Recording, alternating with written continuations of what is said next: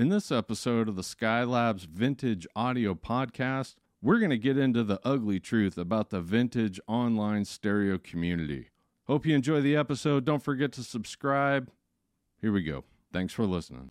This one might be a little bit on the heavy side, but I think it's some stuff that needs to be said. There's kind of an ugly side to this hobby, and there's there's definitely some division and some hate out there. What I do want to say is how much I appreciate everybody being super respectful and really kind in the comment section.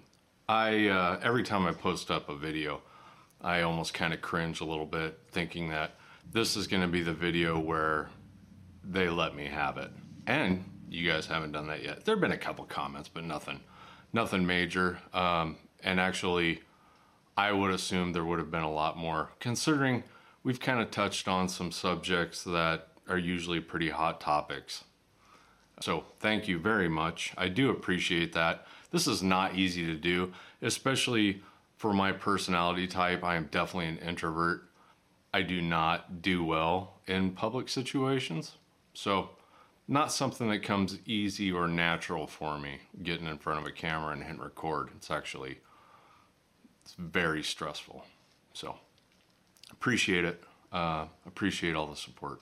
So I do think audio is maybe one of the most subjective topics out there. You know, it's a lot different than sports and games. You know, if you think of like chess or baseball or anything where there's a clear winner, you know, it's very black and white. This is better than this, X is better than Y, blah, blah, blah, and down the line. With audio, and I think because a lot of people you know, everybody's got a different idea of what sounds good. Everybody's ears are shaped differently, so they naturally hear things different than other people. And I do think audio is kind of like food in a way where, you know, you might have grown up with certain flavors, um, developing your palate from when you were, you know, an infant. And that changes things. I mean, I'm sure we've all had friends that you know, you're like, ah, man, you got to try my mom's spaghetti or whatever, insert whatever food you want. And then they come over and they're like, eh, it's not so good, and it's your favorite food. I mean, I'm only assuming, I'm only assuming it has to do with the fact that you know that's a, that's what you're brought up on. So it's the taste that you've developed. And audio is the same way, I think. I think there's a lot of elements to audio, but I do think it is definitely one of the most subjective topics out there, and people get really passionate about it. However, I think the way they handle it is different depending on where you're at. As in, one of the great things about working in the shop is that we get to see people have discussions, random strangers, about audio and stereo equipment in a really helpful, civilized way every Saturday, there's usually a group of people talking about records or speakers or receivers, and you'll see people give suggestions or give their advice on something without it being as a matter of fact. And this is something you don't see online. And mainly in the, you know, the Facebook groups and stuff like that. Those groups, they're so negative. A lot of times it's just a constant one up you know, everybody's trying to one up each other. Everyone's trying to sound more intelligent than the other one, or everyone's trying to act like they know more than the other one. And it really just gets nowhere. And I have to stay away from those things because it just gets crazy, especially if you pull up a hot topic. You know, there's those topics that, you know, as soon as somebody posts it, I can sit there, you read me the topics, I go, that's going to get pulled in five minutes. And the EQs, speaker wire, or cables in general, tone controls, loudness button, those types of things. It doesn't CD versus vinyl. Any one of those. You post that up in a Facebook group and it's going to last 5 minutes and then they're going to the admins are going to pull it because people just start raging. And they choose their sides and it's it's insane. It's funny for a minute and then you, it just gets old. So you know, one of the other reasons why we don't ship uh, our electronics is that reason, and that if I put all of our equipment up online, we would sell out the store. it would take a month and we wouldn't have any inventory. And then it wouldn't make sense to pay the bills for the shop. I would end up in a basement or in a warehouse just doing online sales. And I don't want to do online sales because of that reason. For some reason, you put people online and they lose a, a side of, I don't want to say humanity, but they kind of lose touch with being understanding of each other and allowing people to have a different opinion or to just be good people. And that's something that I really do enjoy about having a physical store because I don't think I'd be in this business if I didn't, if it was just online sales.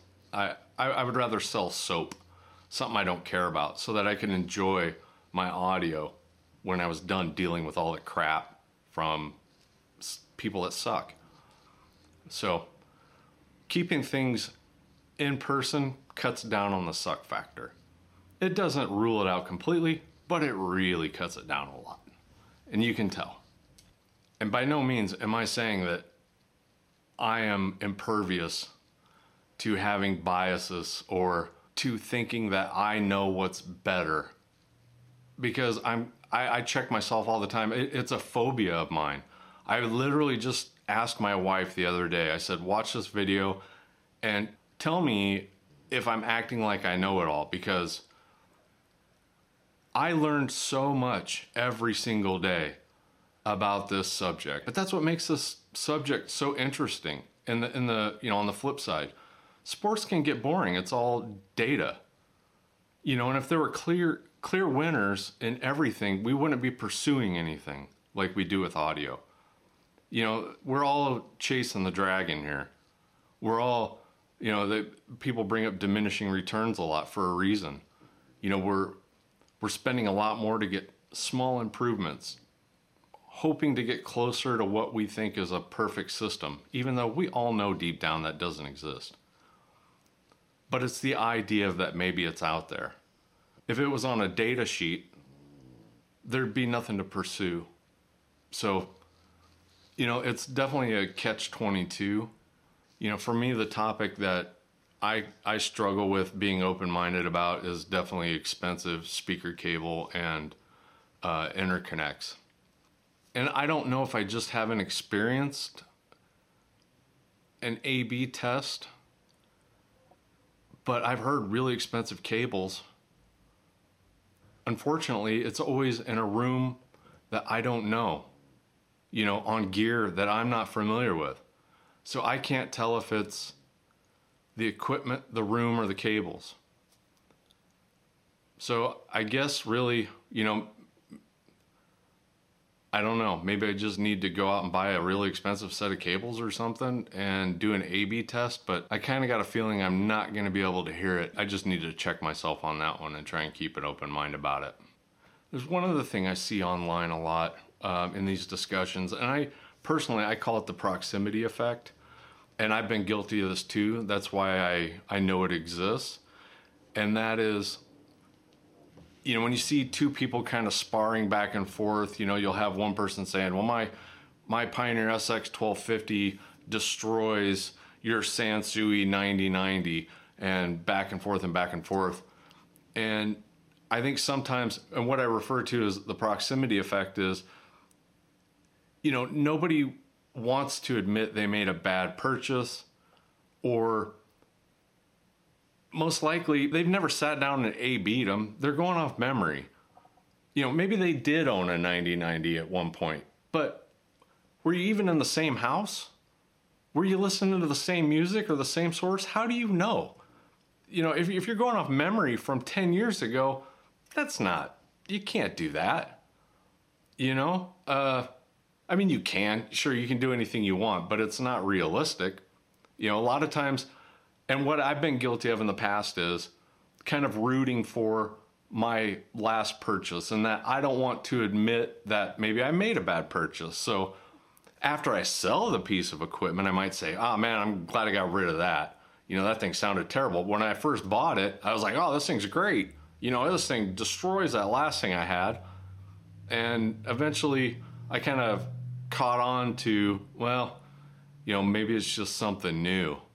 And and let, once again, unless you A B them, unless you're in the same room, I've had people come in, they upgraded a cartridge, and they're like, man, you know, this cartridge just isn't as loud as my other one was. And I'm like, well, what'd you have?